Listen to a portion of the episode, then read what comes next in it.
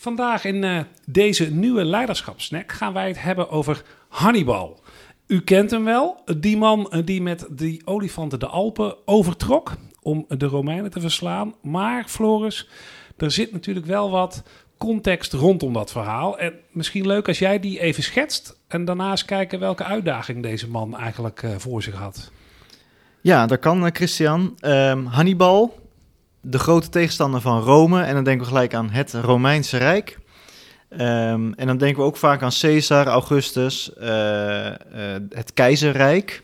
Um, maar de Romeinen zelf zagen dat niet als hun glorieperiode. De glorieperiode van Rome was de Romeinse Republiek. Ja. Rome, gesticht in zevenhonderddrieënvijftig voor Christus, eerste twee eeuwen koningen gehad.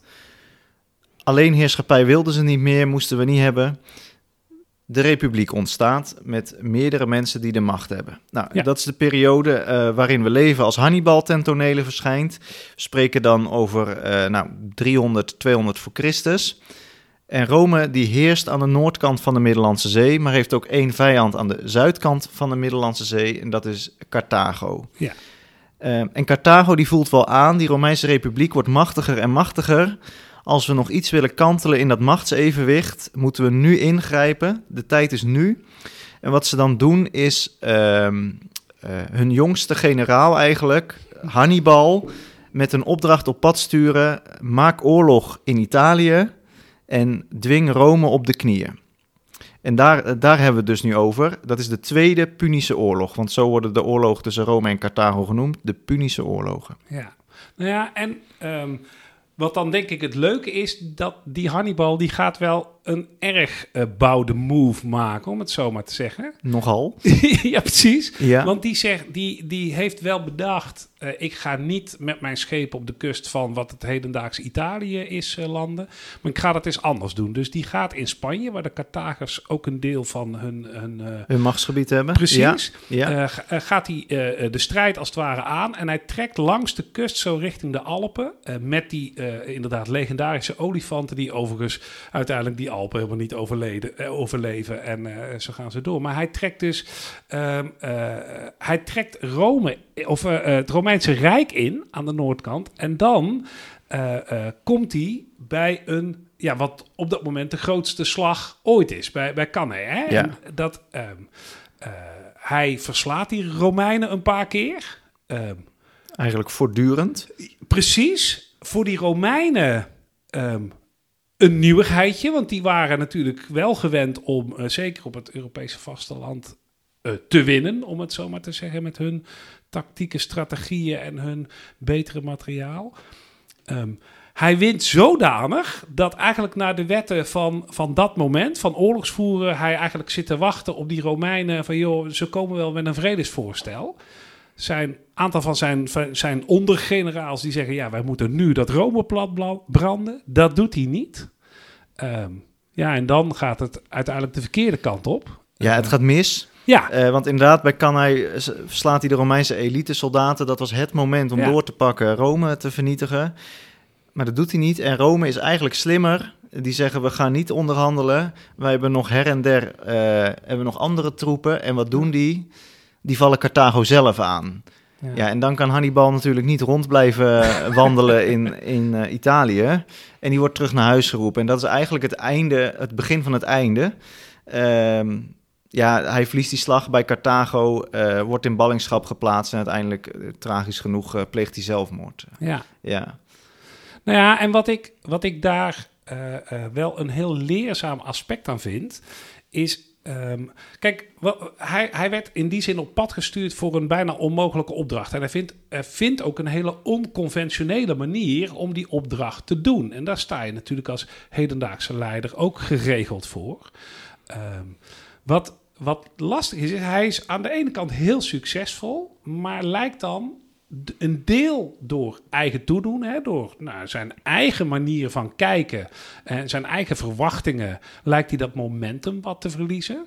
Uh, en nou ja, dat is, dat is één ding, daar wil ik echt nog wel met jou op reflecteren. Maar het andere is dat hij ook de steun uh, zeg maar vanuit Carthago begint te verliezen. Hè. Hij vraagt op een paar momenten echt ook om meer troepen om, nog, uh, om die oorlog te kunnen blijven voeren. Ja, die krijgt hij ook niet, dus hij verliest ook in die zin de steun Uh, uh, in, zijn, in zijn thuisland, als het ware, voor die oorlog. En dat zijn, dat zijn denk ik wel dingen waar je als hedendaagse leider ook wel van leren kunt. Ja, dat denk ik ook. Um, ja, het is voor, ik denk, als ik dat zo hoor, les één...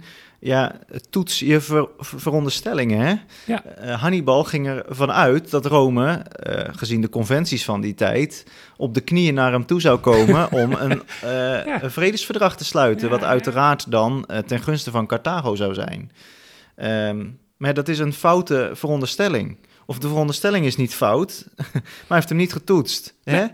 En, en dat is eigenlijk ook wel het bijzondere aan Hannibal. Want je vertelde al, hij voert op een hele onconventionele manier oorlog. Zeker. Hij gaat met, uh, met olifanten de Alpen over. Ja. En tegelijkertijd verwacht hij dat Rome zich wel heel conventioneel aan de oorlogsmores van die tijd zou houden. Namelijk ja. een vredesverdrag sluiten. Ja. Dus ik denk dat dat ook, en ook nu wel een, een les is. Wanneer je hebt bepaalde verwachtingen die misschien uh, uh, heel uh, common sense zijn... Maar hey, check die ook van tevoren. Want het kan zomaar zijn dat... Uh, nou, het hoeft niet per se je tegenstander te zijn... maar ook je collega of, of degene aan wie je leiding geeft... daar heel anders over nadenkt. Ja. Dus het is goed om dat denk ik van tevoren te testen... om niet voor verrassingen te komen te staan. Nou ja, en, en, en eigenlijk uh, een tweede spoor daarin. Hij heeft dus ook uh, niet goed getoetst... wat hij, wat hij zou mogen verwachten vanuit Carthago zelf. Hè? Dus, dus dat komt in die zin een beetje op dezelfde les neer. Van, joh, op het moment dat je dan zo'n uh, uh, onconventionele aanpak kiest... en je hebt daar succes mee, ja, weet dan ook of je dat mag doorzetten... of je dat kunt doorzetten en of, of, het, of de steun daarvoor ook niet een keer stoppen kan. Heb je Wat, de steun van je opdrachtgever? Ja, en, ja. ja hè, en dat kan in, in elke zin zijn. Dat kan natuurlijk uh, als regering heb je de steun van... parlement, dat kan als organisatieveranderaar, heb je inderdaad de steun van degene die de opdracht geeft. En wat, wat daarbij vind ik wel pijnlijk is voor Hannibal, is dat die steun eigenlijk ophield, omdat de Carthagers in Spanje uh, uh, hun uh, economische belangen uh, onder druk zagen staan. Uh, en het grotere plaatje misschien in die zin ook wel gemist hebben. Van joh, volgens mij hebben wij iets te doen met Rome en gaat dat, dat klein bier in Spanje uh, uh, nu niet... is niet het belangrijkste. En dat is uiteindelijk ook gebleken. Omdat, nou ja, Cartha- het oude Carthago is platgebrand door de, ja. door de Romeinen. ja, daar was uh, niks meer van over. Nee. En, uh, uh, nou ja, dat, uh, hè, ze, ze zijn nog een verhaal in de geschiedenis. En het Romeinse Rijk uh, ging nog uh, een, een, een aantal honderden jaren door. Hè? Dus, dus ze hebben dat, denk ik, gewoon op de korte termijn niet goed gezien. Nog even los van de inschattingsfouten die Hannibal wellicht gemaakt heeft. Ja, dus, dus Hannibal is ook slachtoffer... van uh, gebrek aan strategisch inzicht uh, ja. vanuit Carthago. En hij had het ze misschien wel moeten vertellen. Dat is het natuurlijk ook. Hè. Als je dit kunt bedenken, hoe je op deze manier... dat eigenlijk onverslaanbare Rome toch min of meer op de knieën kunt dwingen. Want als hij wel door was getrokken naar Rome... had hij, denk ik, die stad ook kunnen platbranden. Hadden we nu heel anders naar die geschiedenis gekeken. Dus ik denk dat hij het allemaal wel zag. Maar hij heeft het ook niet goed...